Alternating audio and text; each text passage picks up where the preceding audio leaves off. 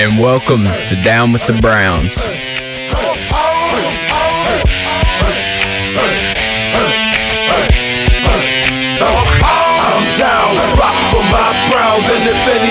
And welcome back to another episode of Down With The Browns. You're here with your hosts, Christian and Manny. And we have a very special guest today, the Buffalo Man himself, Mac Blank, a writer for the Cleveland Stampede. What's up, man? What's up? What's going on? Dude, I'm glad you're on the podcast with us tonight. Absolutely. Absolutely. Great opportunity to talk some Browns here, man. Yes, sir. If you mind, just give us a little insight on the Cleveland Stampede and what you've been writing about. Okay, gotcha. So my thing is, I played football growing up, high school and college. Mm-hmm. I've sat in the film rooms a little bit. I love eat, sleep, breathe football. Cool. My thing is that I don't want to do fluff pieces. I don't want to do speculation. I want to take what is there on paper, what I can prove is real, and interpret that and put it out for everybody to see. It's awesome, man. Let's go, dude. And I read a little bit of your stuff and got some good work out there. Yeah, thank you. Appreciate it. Very knowledgeable on Twitter. Very knowledgeable. Yeah. And in today's episode, we're going to talk about a little quote from Mary Kay Cabot on Tom Brady coming to the Browns. Absolutely. So this quote is taken right from the Orange and Brown Talk podcast. Mary Kay Cabot, Browns insider at Cleveland.com, says, quote, "I would be on the phone with Tom Brady's agent, and I would give him whatever amount of money he wants for 2022. I would throw everything at him, every dollar you can scrape together. Then you still have your first-round pick. You can get Garrett Wilson, and Chris Godwin would probably sign here. Gronk would then want to come here as well." Unquote. That's at the 29:52 minute mark. What do you guys think about that? Well, first, I'd kind of point to the interview with Bruce Arians today, talking about if Tom Brady came out of retirement, they wouldn't let him walk. And apparently the price on Tom Brady is 5 first-round picks. 5. So you can't really draft Garrett Wilson, and I don't really believe the Browns can afford Brady, who's going to want probably about $45 million. Chris Godwin wants probably about 20. You got to pay Gronk. So I don't know. It's just not. I don't want to knock it, but it's just not reasonable. Yeah, man. We just got to get rid of Baker Mayfield at any cost. So let's put the team into debt. Let's get rid of the future. Let's just go ahead and send him Miles Garrett too. Let's do that. Denzel Ward. Send him away. Yeah. We'll do that. We'll send all that for him. It is scary to me to think about the fact that there's a lot of reporters for Cleveland representing Cleveland, and the national media looks to some of these members of the media for Cleveland, and they put them in their shows, and they reference them, and they bring up these points, and I know this made headlines because of Tom Brady being brought up by MKC, and it's stuff that's sad like this, because realistically, come on now, this is not happening. You know what I mean? I think the last thing Brady's going to do is go from Boston, then down south to Florida. You know, I love Cleveland, but I don't know if he's going to want to come back up here and play in a division where he has to play outside versus three right division opponents. You know what I mean? Right out three divisional opponents who play outdoors. You know what I mean? So it's like I don't know. To me, I'm not trying to all power to her, but They were cracking up in that podcast after hearing it, so I'm gonna assume it was a joke there. Yeah, Brady's the GOAT, no doubt. Yeah, absolutely. Him coming to Cleveland, that would shock the world. Like headlines, season tickets would go skyrocket, even though they've went up the past 5 years. Jerseys would be selling. Cleveland would be the talk of the NFL if that happened. Absolutely. But 5 first-round picks. No. God, no. Yeah. You might as well just sell the team at that point. Yeah. You're going to have to. But, one thing about the quarterback position, and Andrew Barry had a press conference today at the Combine, and he pretty much just solidified once again that Baker Mayfield will be our quarterback in the 2022 season. He said that he's talked with him a little bit, or he talked right after that surgery that he had, and kind of just confirmed that everything was going good and he's ahead of schedule. No, that's Conklin's ahead of schedule. Yeah. Also, Jack Conklin's ahead of schedule as well. And I know he talked a little bit about that. And, you know, he talked in his presser about there's no plans to shake up the offensive line. So, you know, they're planning on bringing back the former first-round pick, Jedrick Wills. So I think they're going to keep him at left tackle he was talking about. So I think that is very comforting to know that there's not going to be any big changes on the offensive line. And if he has faith in Jack Conklin, then I do too, because, you know, at the end of the day, I really do trust Andrew Barry. Mike, what do you think? Yeah. History leads me to loosely trust Conklin, and it's nothing against him. I mean, you truly can't. I mean, you could take measures, you know, steps to take care of your body more. And especially those NFL guys. I mean, everybody has a workout guy, a nutritionist, you know. But he hasn't started 16 games in a long time. Now, not to say that I don't trust the development of James Hudson, but there also needs to be a backup plan for Jed Wills, because this ankle wasn't just last year. It was also the year before. It's, you know, now – There are also things mechanically that I wish that Jed Wills would also improve on. Now, that could have been his ankle, like slowing him down in terms of his pass set and getting out of his stance. But it's, you know, people say that it's a prove it deal for, you know, Baker. If Juice were to come back, it would be a prove it deal for him. But it's also a prove it year for Jed Wills. I mean, this guy's a top 10 pick, and he did not, even when he came back, he was still just not where he needed to be, and giving up 49 sacks, which was third in the league, not very far behind the Bengals, who had the most. You know, that position needs to be solidified. So with the development of James Hudson, you know, there also needs to be a contingency plan for left tackle. So yeah, definitely something they need to address this offseason. Yeah. And you know, he just restructured that contract. Yes. It opened up $4 million. We could, that could go toward re-signing a backup for Jed Wills, and just allow Hudson just to kind of play that right tackle, get him used to that one position instead of having floating across the O-line like we pretty much had everybody doing last year. And one thing that I noticed, I mean, this is kind of a segue off of just the tackle position, but this is like across the whole team. The injury bug was just nasty last year. Yeah. Yes, it was. And, you know, I mean, you could say it's on like just one guy, his like their ability, but like when it's the whole team, you got to think it might be the medical staff, because they were clearing people that probably shouldn't have came back. Like I think Jed Wills, the first time he came back way too early. Jarvis came back real early. Well, if you look at every single player that had major injuries last year, they all came back too early and got injured again. You look at Jed Wills, you just brought that up. Landry, in the first game that he came back, he twisted his knee again. You know, Jack Conklin came back for like two plays against Pittsburgh, and then, you know, and then he was out again, came back, and then on the very first couple minutes, like again, DPJ had that nagging groin injury. So it's just like, you know, now Greedy Williams in that as well. NFL, yeah. Well, Greedy Williams, yeah, true. You know, it's an NFL organization. I mean, these are the billion-dollar franchises we're talking about here, but 100%, they're putting that medical staff under the microscope. Now, COVID necessarily doesn't help, because they can't bring in those independent contractors, you know, guys that aren't team of, you know, the consultants that they bring in.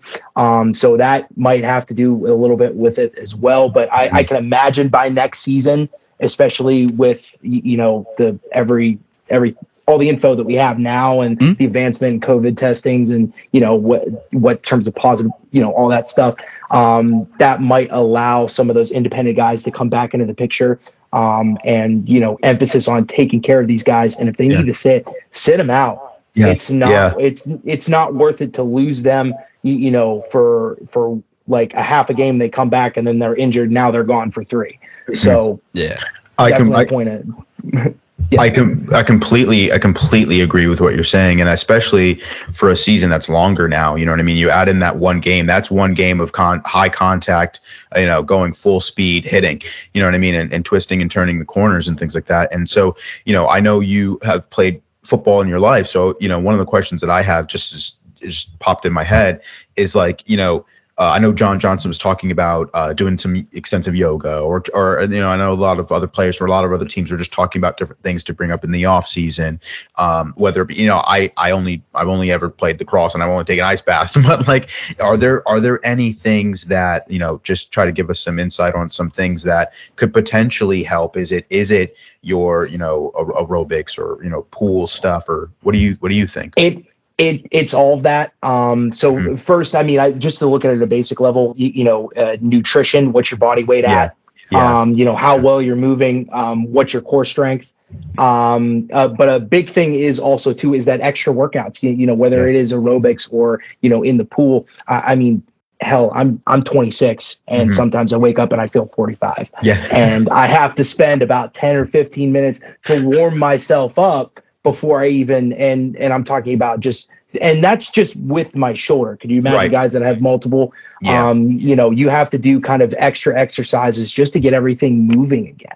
Yeah. So now, not to say that they don't take those precautions now. I mean, you know, especially during the season when they have practices, a lot of these guys aren't actually practicing. They're just dressing and they're just making sure that they can put weight on what they're, you know, what they have injured. So it's it's definitely that extra stuff needs to be implemented, because the big thing is, and I remember talking to like an old friend of mine. His dad was a doctor, practiced in Pennsylvania and in Ohio. He was a big Steelers fan, which was fun to go over his house and then get laughed at. Yeah. But his big thing, what he talked about a lot, was flexibility, because a lot of these tears happen. It's, you know, everybody's focused on weight training, but not necessarily flexibility. So when you're not fully expanding those muscles, they can tighten up to the point where, you know, it can just tear. Right. Right. So, you know, which, I mean, you see a lot of it now. That's why I see a lot of guys on those BOSU balls, you know, doing balance drills, you know, a lot more band training, you know, kind of stuff like that. Now, of course, you have the video of Nick Chubb squatting 495. Yeah. And by the way, that's the quietest 495 squat I've ever seen in my entire life. Yeah. He got like that was gross. You know, I'm like, bro, why isn't this man breathing right now? He's Batman, dude. Oh my God, that's just nuts. But yeah, no, it's definitely, you know, to them it's a job, and you got to take care of the body. So it's just like whatever you can, that extra work. You know, whether it's, you know, you're working on your rotative muscles in your shoulders, or making sure that your hips stay loose, you know, kind of things like that. I mean, ice baths. Yeah. Lots and lots of ice baths. But, you know. Yeah. And, you know, hopefully next year we don't have that same problem, and hopefully the medical staff, they kind of get everything under control, everything's more like a healthy 2022. That'd be great. And speaking of 2022 and next year, coming up, I think in like 13 days, we got free agency. Absolutely. So we can totally go around, you know, poll the room here and just kind of see what are some free agents that you guys are really interested in. And obviously, you know, I know, right off the top is wide receivers. I know a lot of people are interested in their wide receivers, and you know I truly believe, you know, I see a lot of Chris Godwin going out there. A lot of Chris Godwin, a 6'1", 208. He's 26 years old, and I think that he's a guy that the Browns fans would like to go after. Yeah. Sure. Well, I mean, we're Vegas favorites, I think, for him at plus 750. Yeah. So, I mean, Vegas is wrong sometimes. I mean, I wouldn't mind him in a Browns uniform. What do you think, Mac? I mean, I absolutely love him. I don't even care that he's coming off the injury. The dude's extremely explosive, great hands, good frame on him, very tall guy. But, you know, and I would put him in the same group as Devontae Adams and Mike Williams. He, you know, the expensive sport car. Of course we want the expensive sport car. We want somebody that can go fast. We want the big engine. Right? Yeah. You know, but it's all about what you can afford. Yeah. And after years of dealing with OBJ's contract, you know, we ate $15 million this year just on that. And then now we're, I mean, everybody and their brother's talking about Jarvis's contract, right? You know, $16 million. So I really, now granted that only Andrew Barry knows what Andrew Barry's going to do. Right? You know, but all signs are really telling me that like $12 million is probably going to be the highest that he'll go, especially with a top 15 pick here that he can easily snatch a very dynamic wide receiver, and it's not really going to cost him. Or even two dynamic wide receivers, is because the draft is so deep here. And I know that, you know, to that point, you know, $12 million, $13 million, you would think looking at it is kind of what you would want to spend out for free agent wide receivers, because it's like, you know, hey, I know with OBJ's talks and all this other stuff, who wants to go to Cleveland, all, you know, people, you know, beating Cleveland down a little bit, but it's sometimes it's like, hey, do wide receivers really want to come here into a run heavy offense? So, you know, they might want a little bit more money if they're going to come here. So sometimes I think you're hit the nail on the head. It's like, you know, AB might say, hey, listen, let's just go get two wide receivers and then see what we can do if there's a guy who really wants to come here in free agency. Yeah. And, you know, going back to actually Chris Godwin. Sorry, Mike Williams was on the brain. I really want Mike Williams. Yeah, we can talk Mike Williams as well. But, going back to Chris Godwin, one thing that I really, really like about him is he has that Super Bowl experience. And, and I love that because, you know, he's cool, calm, and collected in those pressure playoff experience. Yeah. So, and, you know, we've not really, I mean, other than like Malcolm Smith last year, we really didn't have that Super Bowl experience. So, you know, touching on the Mike Williams a little bit, I really do like Mike Williams. I think that he made, I'm looking at it here via spottrack.com last year, he made $4.9 million. So it's like, I think it's one of those, you know, higher, like if we have the money to give, you know, a free agent wide receiver what he's looking for. So what do you guys think about a Mike Williams? I know a lot of people were talking about Amari Cooper or Michael Gallup or Allen Robinson from Chicago. Allen Robinson, you know, is a bigger guy. He's 28, you know, but what do you guys think about some of those names that are being thrown out there? I have a wild card for you. Okay. So here's my thing. Now, a lot of people, and I feel like this is a very false narrative that I hear a lot about Stefanski's offense. Now, he will never be high in pass attempts, but he's a very efficient offense. Yes. It's not like we didn't, you know, the yardage that was not gained was not due to the fact of us not throwing the ball. It was just simply we didn't have guys that were catching it. We had fumbles. We had 100%. You know, these pre-snap penalties that would put us so far behind to the point where if we would even like complete the pass, you know, it's not a first down. So my thing is that here's a guy that I have. You know, he had the quietest 900-yard season of all time, only 11 starts and almost got 1,000 yards. He has 74% catch rate and 9 yards per target. That's Christian Kirk. And he's going to be right around 11, 12 million. You can get that guy for a discount. He's a very yak-friendly wide receiver. He's fast. He can take that top off the defense there.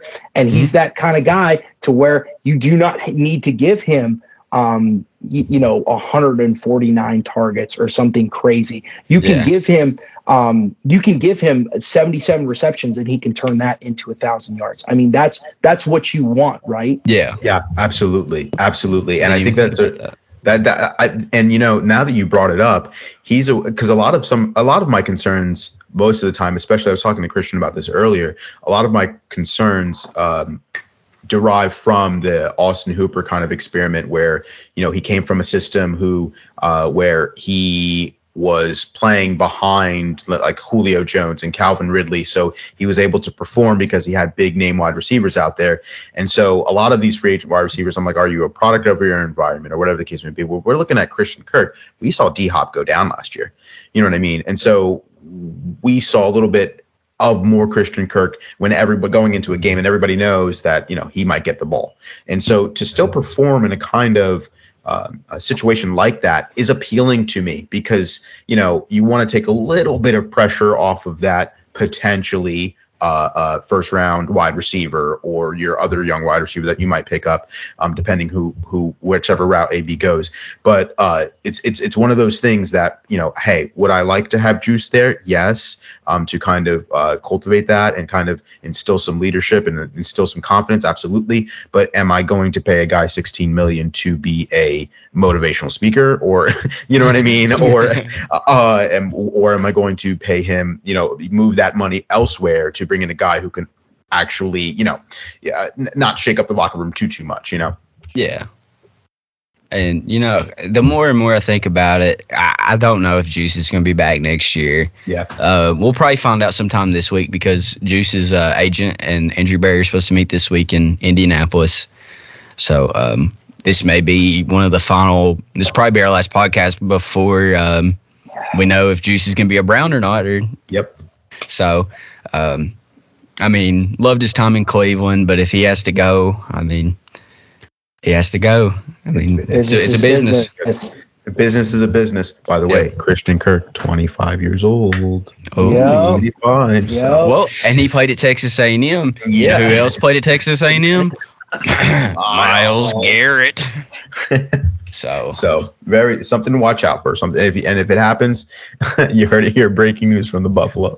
Well, also, if we do get Christian Kirk, I think that opens up more for a in the draft for a Drake London or Traylon Burks. Absolutely, like, yes. Getting absolutely. That bigger wide receiver. You know, Christian Kirk at 5. I think 5'11. 5'11. So it definitely opens the door to a more bigger wide receiver friendly. So.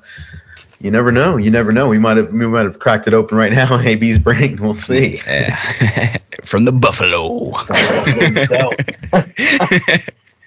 But and speaking of Drake London and Traylon Burks, 13th pick. So, Mac, who do you think we go with? Like who? If you're Andrew Barry, who are you taking at 13? So. I mean, it's really all between 13 is very high for a guy like Jamison Williams. Now, you ask me the first week of January, I'm telling you Jamison Williams. Mm-hmm. I'm screening it from the rooftops. I'm getting T-shirts made. You know, with that injury, it's really hard to take him within the top 15 there. Right. Now, granted, there's no reason for me to believe that he won't bounce back. But for a guy to be wide receiver one, I like him for him to be available since the day that we draft him. You don't have to integrate him late in camp. You know, it's going to be a gamble whether or not he's going to be ready to go by camp. And you need to get those reps because especially like in a timing offense, reps are everything. The playbook is everything in Stefanski's offense. So looking at that, it's really a toss-up for me. Between Garrett Wilson and Drake London. Now, depending on the combine, which I know sure we'll talk later on, you know, that's going to be Traylon Burks' time to shine because he has all that raw ability, right? You know, he's 6'3". He has that 220 frame, but he might legitimately run a 4.3. Yeah. You know, he is a big, hefty guy. There's no reason why he should be running that fast. Yeah. So, now, I really think all signs do point to Garrett Wilson. You know, Drake London is great. I love his first couple stops off the line. He really gets that kind of separation. He's got that big frame. But his injury history really scares me. And, you know, now tell me to take off my tinfoil hat if I sound crazy. But all those jump balls, just going through his highlight. Now his highlights blow me away. Yes, okay? Yes. I absolutely love his tape. But it's almost like every time he comes down with a jump ball, it feels like his bones are – he just looks like a kind of guy where, you know, he's jumping 30, almost 40 feet in the air. Coming down and falling on it. Like, hold your breath. Yeah, it's his injury history really, really scares me. I mean, Garrett Wilson, unless he completely just underperforms at the combine, he's Mr. Reliable. He catches everything thrown to him. He still gets 15 yards. He broke multiple records at Lake Travis, which is the, Baker Mayfield's high school. Not that that matters, but he was the second Buckeye ever to record 4 straight games over 100 yards receiving. The only other person to do that was Chris Carter, and he's a Hall of Famer. Yes. So, he put on a pretty impressive show. His last couple games, like almost 30 receptions, almost 400 yards, 6 TDs. And he's one of those guys to where his feet, when you watch him, it's almost like a symphony, right? Mm-hmm. He has arguably the best route running in this class. Yes. When you talk about a guy that beats man coverage, which the Browns need, by the way, flip on the Pittsburgh film, flip on Baltimore, and it'll show you right there. You got to get a guy that can get open and get open fast. Garrett Wilson is that guy. I like Garrett Wilson. I like Garrett Wilson a lot, and I think that a guy who can also like some mock drafts have him falling a little bit, and then you could pick up with your 3rd round pick. I like Jahan Dotson from Penn State, 5'11", 184, and I think what I like about a lot of these guys who are probably your offense's most popular player, they require a lot of attention in a Power 5 conference, right? So everyone knows that Jahan Dotson's getting the ball, but he still is able to produce. It kind of bounced out, like, to me off of the screen, kind of like in a situation like in the Super Bowl with Cooper Kupp. When OBJ went down, everybody knew Cooper Kupp was getting the ball, and he still scored a touchdown at the end of the game. So it's like one of those situations where you need to have a guy who's comfortable with being able to create space and comfortable with it being able to be like, hey, they're going to go to this guy. And I don't know if, correct me if I'm wrong, but I don't know if I got that from DPJ being the most, confident wide receiver 1 last season. It's like, you put him in some of those roles, it's a little bit premature, maybe gives him some time to get up into that point. But I want to get guys who are comfortable with being that predominantly wide receiver 1 kind of guy. So for sure, Jahan Dotson. Obviously, Jalen Tolbert, 6'3", Justin Ross from Clemson, 6'4", bigger body guys that you can get later on. Christian Watson, North Dakota State, 6'5", a little bit under 6'5". So like you're saying, Mac, the combine is going to be very important. I know a lot of guys aren't going to want to run the 40. Some guys are like, oh, I'll do this, but not that. And it's more of a common theme these days that a lot of people are taking a little bit of a backseat toward the combine. But, those are kind of the guys that I would be looking at, but definitely Garrett Wilson and Drake London would not surprise me if they go at 13. And then I'm very curious to see who they'll get in as a wide receiver too, because I truly believe that the Browns will go to wide receiver draft. Kind of, this is kind of the year for it. Christian, what do you think? Agreed. But one guy that I think that's going to shock a lot of people at this combine this week is another Ohio State receiver, and Chris Olave. Mm-hmm. The dude has some of like the most beautiful route running I've ever seen, and he's consistent and he's got that experience because he's played in some really big games at Ohio State. Huge. And I think that he's gonna show out a little bit at this combine. So I think his stock's gonna move up. I really like him. If he just shows out there and then his pro day at Ohio State, I wouldn't be mad at it at 13. So wouldn't be mad at it at all. Oh, exactly. I'd go as far as any of the 5 receivers, Wilson, Williams, London, Burks, or Olave, any of those guys. I would love them at 13. Yep. Now I'm watching Traylon Burks' cone drill like very closely, because that is the one thing that stops me from taking that guy at 13, because you want to talk about the most potential out of this whole group. I would say that's him.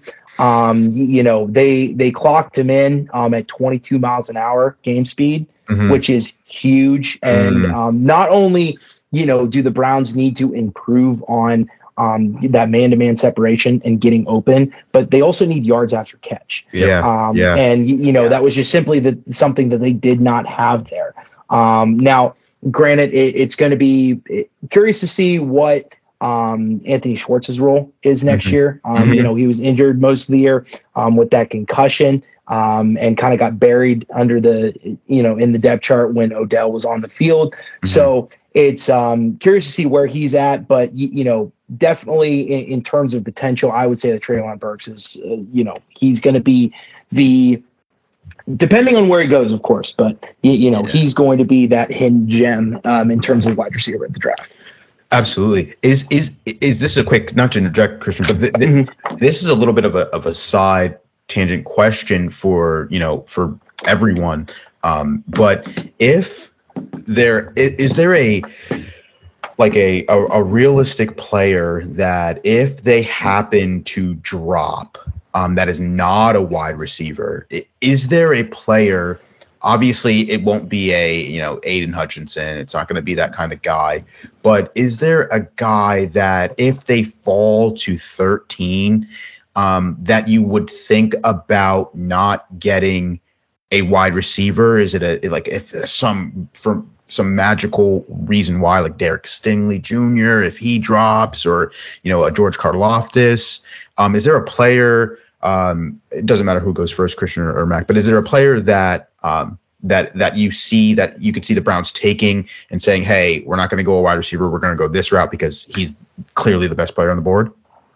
There's really only, I would say, very few. One of them being, you know, Ojabo out of Michigan, you know, pairing that edge rusher.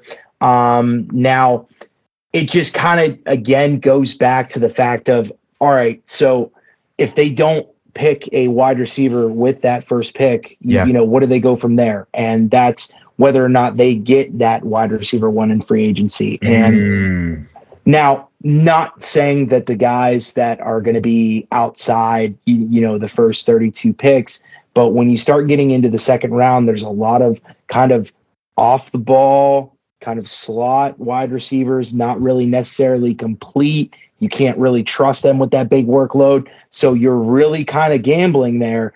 But I mean, there's always kind of that guy that drops. And Andrew Barry, he doesn't get tunnel vision, right? He's always thinking about all his options, and he's always thinking about the future. So if there is a guy that's going to drop like that, you know, I wouldn't be surprised for him to get it. But also you have to think about on the other side.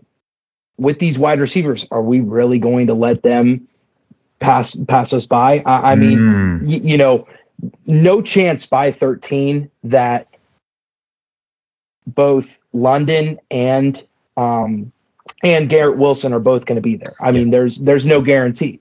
Yeah. So, you know, they might just have to pick wide receiver just because they can't pass upon these guys. Yeah. So. That's another good point, because, you know, it's not also that somebody might fall, just that your top two, top three wide receivers are just taken. And so, Christian, what about you? Is there a guy that you know, like a... Okay, if Kyle Hamilton is there at 13, bro, we got to get him. Like, I don't think he's going to make it out of the top five, but if he makes it to 13, man, let's get the Legion of Boom in Cleveland. Let's have lockdown on the lake. Let's have it. Because, I mean... him and Grant Delpit and JJ3, that'd be hard to pass on, man. It really would. I mean, he's a big Kyle Hamilton out of Notre Dame, 6'4", 220. You know, he's rated second overall on the PFF big board for available draftable players. So it's like right behind Aiden Hutchinson. So if there's a chance that Kyle Hamilton does drop to 13, I mean, he's one of those players that it's kind of like, you know. I mean, his closing speed from center field is absolutely unreal. I mean, like you know, I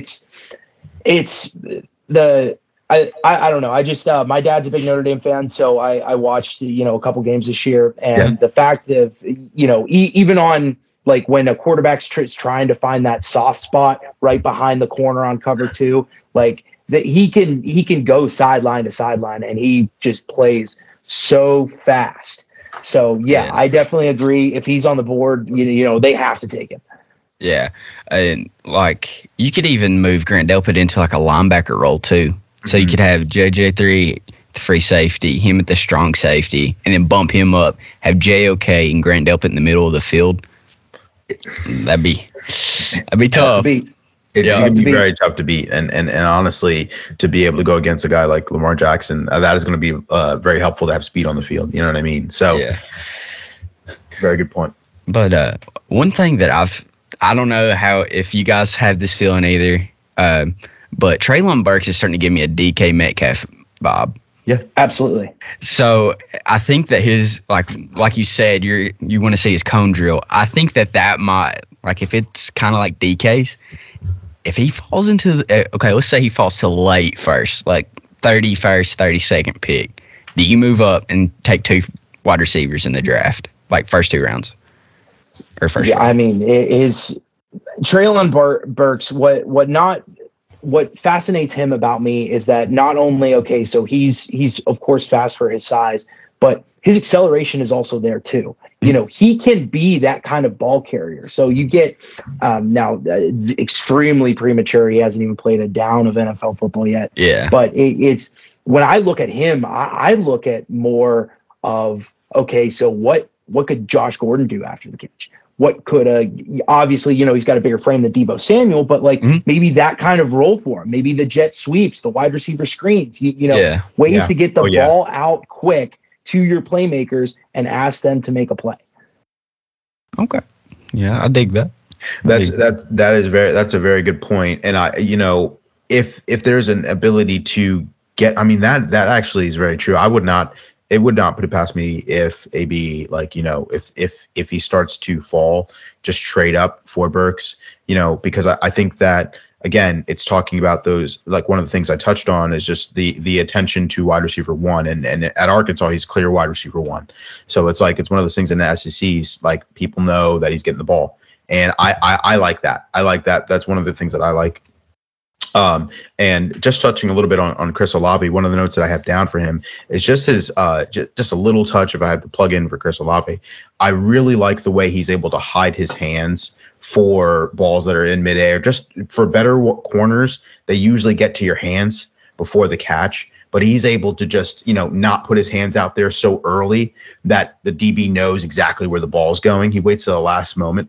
And it's something that I've seen on his film just today. I was just watching his film today, and I was like, wow, I like that trait in a guy. You know what I mean? Mm-hmm. So, because on the NFL level, if you're doing that on college, on the NFL level, that's going to seamlessly come over. And if it's second nature to you and you were doing it, you know, in your, you know, 2 years in college, 2 years in college, it's like, that's going to transfer over. That's a habit that's going to transfer over. And that's one less thing you need to learn when you get to the NFL, for sure. Yeah. And what we need most is guys that can catch the ball. Yeah. That's what receivers are paid for, just to catch it, you know. Mm-hmm. But moving forward, so Manny, who is like one guy that you're excited to see in the combine? Like, who's one guy you just like, you're zoned in, you want to know everything about this guy at the combine? I want to see as much as I can of I have three. I want to see as much as I can of Drake London. Mm-hmm. There's a lot of mystique surrounding guys that are like projected to be one or two at their position. Mm-hmm. So I want to see what, just with his peers in a situation like this, I want to see what he does, what he can show on film. I know, I don't think that he's running the 40 at the NFL Combine. I think he said he's going to run it at a different time, but I have to double check on that. But DeVonte Wyatt, defensive tackle from Georgia, I'm interested to see him. I want to see his footwork and his mobility, and you kind of get a better idea of how guys are cutting. And I know a lot of people on the medical staff are going to get a chance to really zone in on how much weight he's planting on certain footwork drills and things like that, stuff to watch out for. I want to see DeVonte Wyatt, and I also want to see Sky Moore. So Sky Moore is a guy that I'm really interested in seeing a little bit more about. I know he's a little bit on the smaller end for a wide receiver, 5'10", 5'11", but I want to see his skill set, just his raw skill set.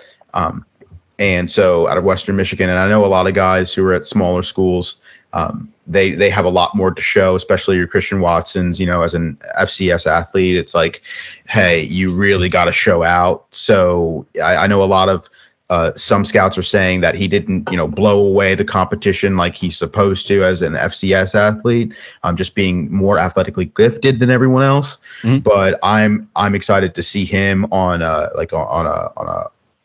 micro scale and just really analyze him from that position for sure. So I guess it's four guys I'm looking at. So how about you, Mac? Obviously, I can sit here all day and talk about Traylon Burks. So I'll give you guys two different ones. Number one, I'm looking at Jordan Davis. Granted, his age is going to be outside the guardrails, so I don't know necessarily if the Browns will pick him. He is a little bit on the older side. The Browns want those kind of guys that are like around like 25, 26 when they get in that second contract. Yeah.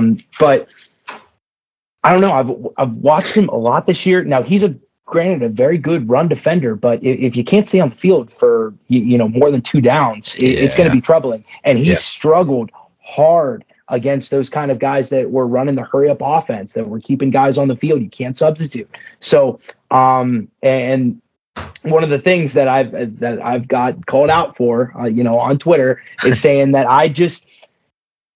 he just doesn't, to me, it doesn't look like he moves all that well. So I'm looking at him, seeing what his 40 time is. There's completely different reports. I read one report that he runs a 4.7, 4.8. There's another report that I see that he runs a 5.5. So I don't know what to believe anymore. Wow. So I'm just trying to make sense of that. Another one, and I know damn well, and I'll sell my car if this happens. No, I'm not actually gonna do that. Because in the one, I actually do need my vehicles. But I'm looking at Malik Willis. His Senior Bowl. I mean, he's got the tools. He's a very elusive kind of guy. He can run the football when needed to. And he's got the arm. But I really want to see his footwork in the pocket. Yeah. It was pretty concerning at the Senior Bowl watching him run some of those boots, which is, by the way, I know the Browns won't take him because it looked ugly with him, trying to make a boot left. It just, his footwork, it just wasn't there. So I'm looking at him and see how he does in his pro day, because in terms of all the quarterbacks, if you look at it, he's going to be more than likely the first one taken just on pure potential. He gives me those kind of Trey Lance vibes, small school, not a lot of reps, but he's got a little bit of both in terms of athleticism and traditional. So he's definitely a guy that I would be looking at just to see from a footwork standpoint and, is mechanics wise, where he's at. Yeah.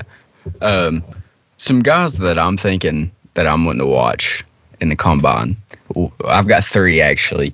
One is Chris Olave. Mm-hmm. I mean, I just want to see how he does route running and all that. And just 40 time. That'd be nice to see. If we can get us to a 4.4, 4.3, 4.5, whatever he wants to run. Whatever he decides to run that day. Another guy that kind of intrigues me is Bailey Zappi. Mm. I've been kind of high on him since the end of the NFL season. I think we need to get another guy in instead of Case Keenum. That contract's kind of hefty for a backup. So we get another guy probably 4th, 5th round contract-wise. I mean, let him sit under there. And, I mean, he broke the record for most touchdowns and yards in a season. Mm-hmm. So, I mean, mm-hmm. He's decent. I mean, mm-hmm. Western Kentucky is a 4th or a 5th round flyer. I mean, that's not too shabby. Not at all. If he drops that position, I would not hate it if they did go the Bailey Zappi. Yeah, and my last guy, same as you, man, he is DeVonte Wyatt. I'm excited to see what he puts up because, I watched a little bit of Georgia and had to watch them dominate my Wildcats. So I got to see a little bit of Jordan Davis and that front four with DeVonte Wyatt, and I mean, they kind of piggybacked off each other, and they just dominated the line of the offensive line. And Kentucky's known for their offensive line nationally, so they produced quite a bit of. And I mean, they got Darian Kennard coming out, and he's one of the top tackles. So I'm just excited to see him. It's definitely going to be very exciting. And going back to Mac's point about Jordan Davis, 6'7", 360 pounds.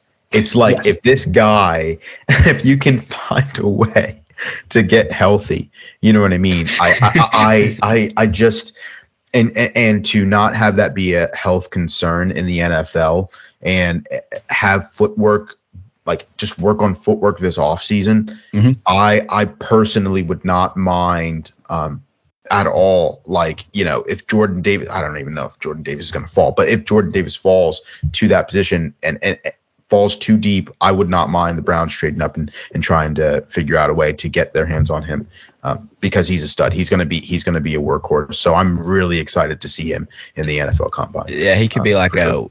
Vince Wilfork. Yeah, exactly. Just plug up the hole. Well, the Browns kind of need that kind of guy, right? Yeah, you know, yeah. A lot of people now, and you know, here's me digging again, but mm-hmm. I was recently looking across some stats because it just, when you look at the Browns defensive stats, like on the surface level, right? Just overall yards that they gave up per year, they look like a pretty top team, right? Mm-hmm. Yeah. You know, so since Cincinnati, that first game against Cincinnati, they averaged giving up like 130, 140 yards a game. Mm-hmm. You know, so it's they need those kind of run stuffers. And when you look at it, you know, we still don't know what's going on. Sorry, 136 yards per game. I was pulling this stat. But you know, you look at Malik McDowell, we don't know his situation and whether or not he's even going to be, you know, like a member of society like in a couple months. His still situation's going out. It's still very serious. Yeah. I know damn well Andrew Barry is not paying for Malik Jackson again on a one-year deal. I mean, we're talking about like 19 missed tackles as an interior guy. Like it's mm-hmm. just, it's definitely going to be a point of emphasis at their D tackle position. And again, just like how you said, Manny, you know, Jordan Davis, if he can get that healthy, right? Like if he is the kind of guy where, now granted, you know, I'll never argue a guy that can move at his weight, mm-hmm. but mm-hmm. if he can't move at the weight that he's at, he's got a dropper. He's not going to be able to make it. I mean, look at a guy like Albert Hainsworth, right? You know, he was that big badass over the middle. And then, you know, he went over to the Redskins, he got paid, and he missed all his weigh-ins and, you know, wasn't very good after that because he couldn't move. So, you know, so yeah, definitely got to look at it. We kind of had that problem this year with Andrew Billings. Yeah. Like he came off the COVID year, and we were all expecting him to be a good rotational piece and big dud. So, and he just couldn't move, man. It just looked like he was like hobbling. They picked him over Larry Ogunjobi, and that's what I still can't get over. You know, it's tough. It is tough. I think it's something that I was thinking now that you're talking about just potential like. Defensive lineman, would you consider, if you got a Jordan Davis or DeVonte Wyatt, would you consider bringing back, speaking of Larry Ogunjobi, would you consider bringing back Larry Ogunjobi or Sheldon Richardson? I know they're free agents. I think also I have to check on, I think Calais Campbell, 6'8", you know, I think so it's like, it's something that is very intriguing. You know, I'm 5'10". I would be terrified to walk up to a line and see Jordan Davis 6'7" and then Calais Campbell. Along with Miles Garrett and Jen. Exactly. I think it's not fair. Exactly. Quite frankly, so you have some options at defensive tackle. Would you consider bringing back guys like that just to complement? Jordan Davis or DeVonte Wyatt? Well, yeah, absolutely.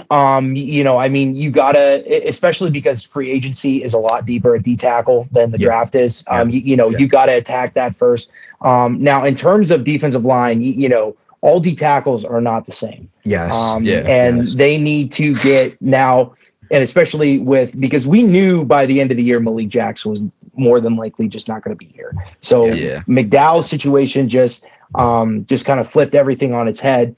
And the Browns really need, they need that one technique, you know, the guy that can go inside shade of the guard, outside shade of the center there, you know, who is the run stuffer. And then you have a three technique, a guy like Sheldon Richardson. Now I do think he's a little bit older, a little bit more expensive, but bringing Larry back, he's been in the system, 7 sacks, 24 pressures this year, and he flourished. Now, for a backup plan, if they can't get it, Larry Ogunjobi, because the Bengals have a tough decision, you know, next year. They have to pay a lot of guys. They're not going to be able to pay both Larry and BJ Hill, who is his backup. You know, BJ Hill started only 2 games, still got 5.5 sacks. And to play defensive tackle, now granted, you know, you can, especially in Joe Woods' 4-2-5 defense, you can make 2 arguments. You know, one would be defensive tackle isn't that important, but in all reality it is, because there's a lot of pressure put on those guys. But in terms of pass rushing situations, you have Miles Garrett and more than likely Jadeveon Clowney on the other side. They're screaming off the edge. The first thing the quarterbacks want to do is step up.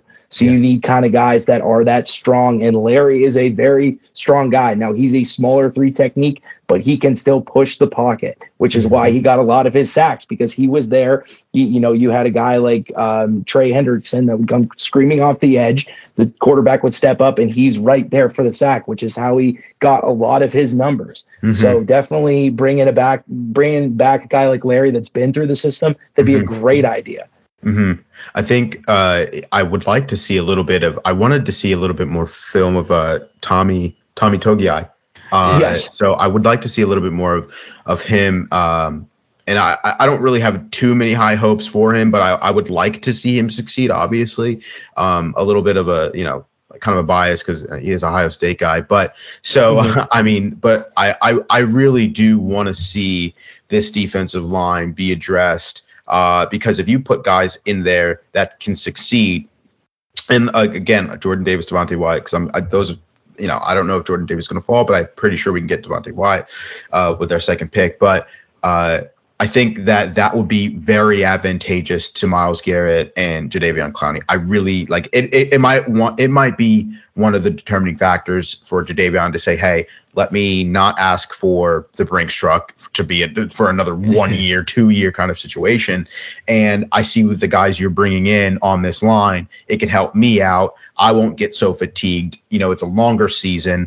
You know, I see some really good studs and obviously playing alongside Myles Garrett. So just, I personally like it. I personally would totally push for that for sure. Yeah, and one guy that kind of intrigues me that's already on the Browns roster is Jordan Elliott. Yeah. Last year we didn't really get to see him as much, I guess, because we had Malik McDowell and Malik Jackson out there a little bit more, and which we really didn't get to see Tommy Togiai either. But I mean, going from his rookie year 2 years ago into the second year, I mean, I was kind of big on him. I was like, man, he might show out. Like, might be Malik McDowell and Jordan Elliott's, like, they're going to be leading the pack, and then you just kind of never saw him. So, I mean, he might put in that work this offseason, come in as an underdog, take the job. I do like his motor, and I will say this. You know, he's been put out there in a couple pass rush situations. I remember him being big in the Steelers game. Now, granted, he messed up their kicker. That was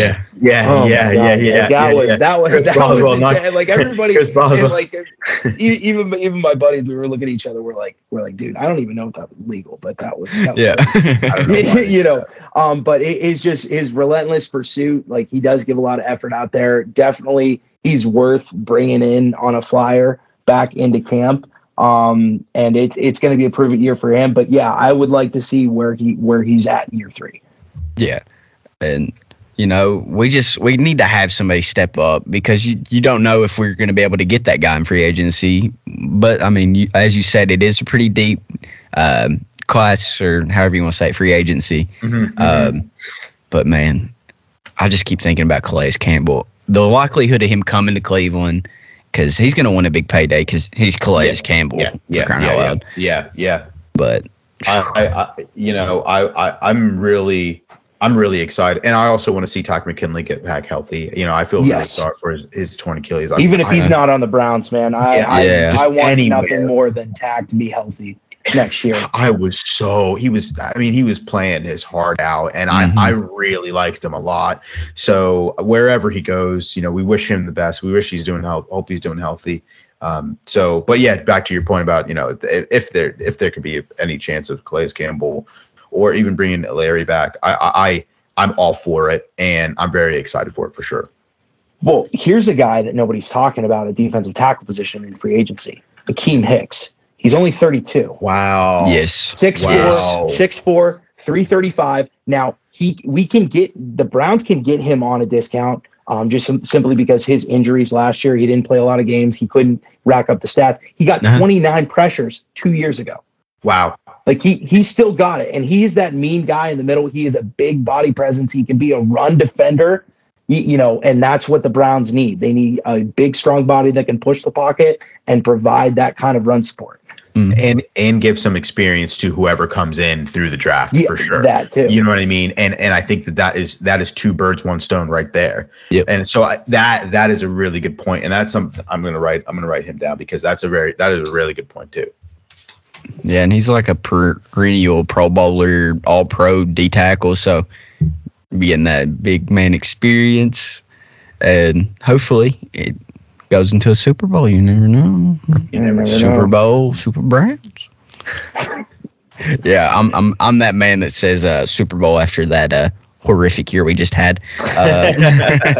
But I'm telling you, all signs are pointing Browns will be in the playoffs next year. Oh yeah, because like the defense down the stretch, like you said, since the Bengals game, what did you say? 136 yards per game. Yeah. Yes. That defense, had we just averaged, 20 points a game that second half of the season, we're in the playoffs. We've won the AFC North. Close, we're probably, second place, third place? A couple field goals. Even with how bad the offense was, just a couple field goals. And a shout out Scottish Hammer. Thank you for your time here in Cleveland. But, that drop punt, that was, week one. Yeah. Kansas City. Yeah. That it's heartbreaking. It's stuff like that. That's like, that game was, walking away from that game, honestly, I was like, hey, it's the Kansas City Chiefs, but then the Kansas City Chiefs started to fall off a little bit later in the season. And it was, earlier in the season, I'm like, are we kidding me? We lost to the Chiefs. We lost to this team. Yeah. You know what I mean? So it's like, I wanted to have that game back, but then obviously they came back. But it's like, it's little plays like that. And it's, I hope that we address kicker as well. No offense to Chase McLaughlin, but I'd like, in this division, we have I believe we have the best division for kickers in the NFL. You're looking at Chris Boswell, Justin Tucker, and then now you have McPherson. So it's like, I would like the Browns to address kicker there. It's a game that is averaging, between 3 points, 4 points each game. So it's like, you want to address that kind of situation. Yeah. And honestly, like you guys are saying, I'm very optimistic because, the Steelers are going to have their quarterback problems, and they're going to have to figure out what they're going to do, but under center. And they have the second hardest division going into next year because they finished second in the AFC North. And so I think that I'm looking at, hey, the only person I'm really concerned about is Baltimore Ravens, because they're going to come back healthy and they're going to have the easiest schedule. And we know that the Bengals had the easiest schedule this year, and look what it ended up. I'm not saying that, hey, they had to still beat their teams, obviously, but having the easiest schedule does help. So, J.K. Dobbins and Gus Edwards coming back, that's a huge boost to their offense. Absolutely. Yeah. Absolutely. So that's a point taken, really, for sure. Yeah. And we got to get a kicker that can kick in the cold and the wind. Yeah. Because, these kickers, they'll kick good like the first half of the season. And then when the weather changes, and we start getting closer to winter, it's like they can't kick anymore. I was tweeting it out. I was this close. I remember my tweets. I was gonna buy a McLaughlin jersey because that's how excited I was for him. He was automatic from 50. Automatic. How do you go automatic from 50 and then all of a sudden missing? It was he got one kick that was blocked. Yeah. And then it was just all hell downhill from there. Yep. And, you know, to your point, Christian, I don't know if it was the weather. And, Mac, honestly, was it the block kick? Because sometimes that can get to you, you know, as a kicker. That's one of you. Like, I know your only job is to kick, and sometimes it's out of your control. Sometimes somebody gets to their hand on the ball. But, like, it's like once you got that kick blocked, it's like, Chase, come on, man. It's, you know, I know sometimes we were going for it on fourth down a lot, but it's like the point where if you have an automatic kicker back there, it's like, you know, hey. It changes your whole dynamic. It changes how far you need to get upfield. You know, you don't no longer Simple need to score a touchdown if you're down by 2 points. Yeah. And I used to listen to before he got like big. I used to listen to a lot of Pat McAfee. Mm-hmm. One of his first guests that he would bring on would be Adam Vinatieri. Yeah. And the more and more that he would talk about, you know, being his holder and going through and being a kicker at WVU, it's all between the ears and it's your mechanics, how many steps that you're taking, how far your leg is swinging. You know, are you going to follow through all the way? Okay, well, I missed it to the right this time. So, like, do I need to adjust my kick now? Do I not need to adjust it? Do I just need to go out there and smack the hell out of it? You know, it's probably one of the mentally toughest positions in all of sports because you make it, you are the hero, you miss it, and more than likely you're getting cut next week. Yeah. Because, you know, so, like, terrible kickers are a dime a dozen in the NFL. I mean, there's plenty because kicking is a very hard thing to do, right? Yeah. You know, there's very few elite guys. So it's just, it's almost like you want to do like an in-depth interview with them, right? You know, you want to just like kind of just see what's cooking in between the ears because that's the only thing that I can explain other than going into detail about a Phil Dawson curse. But you know, I think he has to have the stamp of approval on our next kicker. Like he has to sit down. They got to hang out for like at least 2 months, and they got to go kick together and. Because, like, I mean, he was like the perfect kicker. I would hold a kicking camp down at First Energy, and I would just say, "Hey, this is going to be a walk in the park compared to what you're kicking in December. I want to see what you're doing right now." Yeah, that's true. And the question I have for both of you now that we're talking about kickers is, you know, how likely are you if you guys were? We'll take turns and ask both of you, but how likely if you were Andrew Barry? Would you consider taking a kicker in this draft if there were one you really liked? And if there is one you like right now, who would it be? I mean, I know there's Cameron Dicker, Jordan Stout, Matt Raza out of San Diego State, or is there somebody in free agency? Or would you not draft a kicker, or would you pull a Cincinnati Bengals and draft a kicker? In terms of free agency, it's going to be really hard to find, you know, a really good free agent kicker. Now, I'm not at all like well-versed in terms of like college kickers, but I would definitely say, I mean, you have to at least get it at some point. You need to have more than one kicker coming into camp, right? Because you need to get that competition. And not only just for the sole fact of, you know, competition breeds the best, but you want to put these guys under pressure situations. Yeah, yeah. You want to see where it's at because anytime they get, you want to like the. I mean, the fact that you're bringing in two guys and you're looking at them and saying, "Hey, you know, 100% chance one of you is not going to have a job in a couple days." Mm. You know, that's like it just kind of raises the stakes and it allows to like get as much pressure simulated into the situation as possible, which is you know what you want to do for like what you want to do for kickers, because I mean you can go out and you can kick it. I mean most of these guys, right, they post videos of them kicking 65 yarders out on the turf and they're just putting it right through. Well, of course it's almost like an NBA player, you know, practicing half court shots. I mean nobody's in his face. So very good point. It's you need to have that competition. Now, more than likely, I would say if you ask me free agency or draft, more than likely it's probably going to be draft. I'm sure that Andrew Barry and Paul T. Podesta have some kind of, you know, stat and percentage in terms of efficiency of kickers, and I bet you they have at least one or two guys circled. So yeah, I would say that they pick up a kicker in the draft. Now I have no idea who, but definitely they're walking out with a kicker. on draft night. I totally agree. Put the pressure on them, put the competition on them, breathe down their necks. I don't care what you do. Make them parallel park in tight situations. Make them sweat in the offseason, you know, because I think that we need a kicker who is confident, cool, collected. I'm hearing all these stories about McPherson in the playoffs saying, you know, we're going to the Super Bowl and all this stuff before he starts kicking. And like, we're going today, you know, it's stuff that I want out of my kicker, and I'm like, you've got to be kidding me, I want that. So Christian, what do you think? So if we do go the free agency route, I want Nick Folk. He played, I think, about 5-6 years with the Patriots, and he played about 7 years with the Jets. So he's a cold weather kicker. He's been very accurate, cold weather kicker. Yeah. Yes. So, yes. And Super Bowl winning kicker too. So he played a big part in that one against the Rams. Yeah. So that's a very good point. I think, to be honest with you, I like what I've seen out of Colquitt, our punter, toward the end of the season. I love the punts coming in out of nowhere for the Scottish Hammer. I forgot which punt it was during which game, but I mean it was right and within the 10-yard line, and I was like, oh, let's go, we got ourselves a punter, and now it's just a kicker. So you know, Nick Folk is a guy that I'm very interested in as well, and that you brought it up because kicker this postseason. It's postseason, but this playoffs, like you've seen, kickers are really, really important. Yeah. You know what I mean? And it's, you know, kickers, man, I tell you, they're very important. Can't stress it enough. And another guy that catches my eye is that kid from Texas, Cameron Dicker. I just want him just sheer off the fact of his name, so we can just say Dicker the kicker. You have no idea that would sell so many jerseys.